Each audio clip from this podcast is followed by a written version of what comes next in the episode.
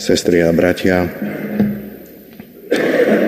Čo by ste povedali na človeka, ktorý neustále okopáva e, záhradku svojmu susedovi a vlastnú záhradu má úplne zanedbanú?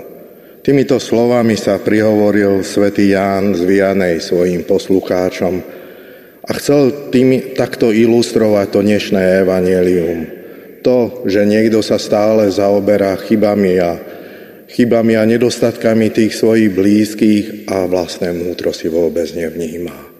Žiaľ, ku tomuto máme všetci sklony a je to aj následok dedičného riechu, kedy, kedy máme kedy máme optiku tak pokrivenú, že nedokážeme túto realitu života správne vnímať a vidíme ju určitým spôsobom skreslenie.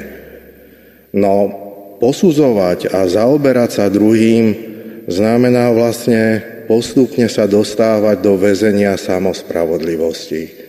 A to je zlé, lebo my si to ani neuvedomujeme, ale v nás rastie ducho, duchovná pícha, Chceme byť ako Boh, chceme rozhodovať alebo pomáhať, odstraňovať chyby tých najbližších a pod, pritom je len logické, že zanedbáme to svoje vnútro. A je to paradox. Čím viacej sa o to snažíme, tým ten náš vnútorný život bude biednejší. Sú to paradoxy, lebo raz som poznal jednu ženu, ktorá bola veľkou odborníčkou na manž- problémy v manželstve, v krízach, ale nikomu nepovedala, že jej manželstvo je úplne rozpadnuté. A takto to môže dopadnúť aj, na, aj s nami, keď budeme si všímať tých druhých a ten náš život duchovný bude postupne, postupne troskotať.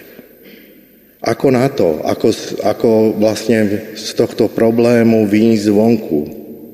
Dôležité je naučiť sa relativizovať tie problémy blízkych naučiť sa skorej pozerať na seba a prosiť dennodenne Ducha Svetého, aby nám v tom pomáhal. Viete, lebo väčšinou my prosíme Boha, Ducha Svetého o pomoc až vtedy, keď niečo vykonáme, keď spáchame hriech. Ale Duch Svetý je tu, predchádza naše konanie a chce nám pomáhať. Čiže je dôležité, aby sme vždy radšej s ním spolupracovali a až potom rozprávali a konali.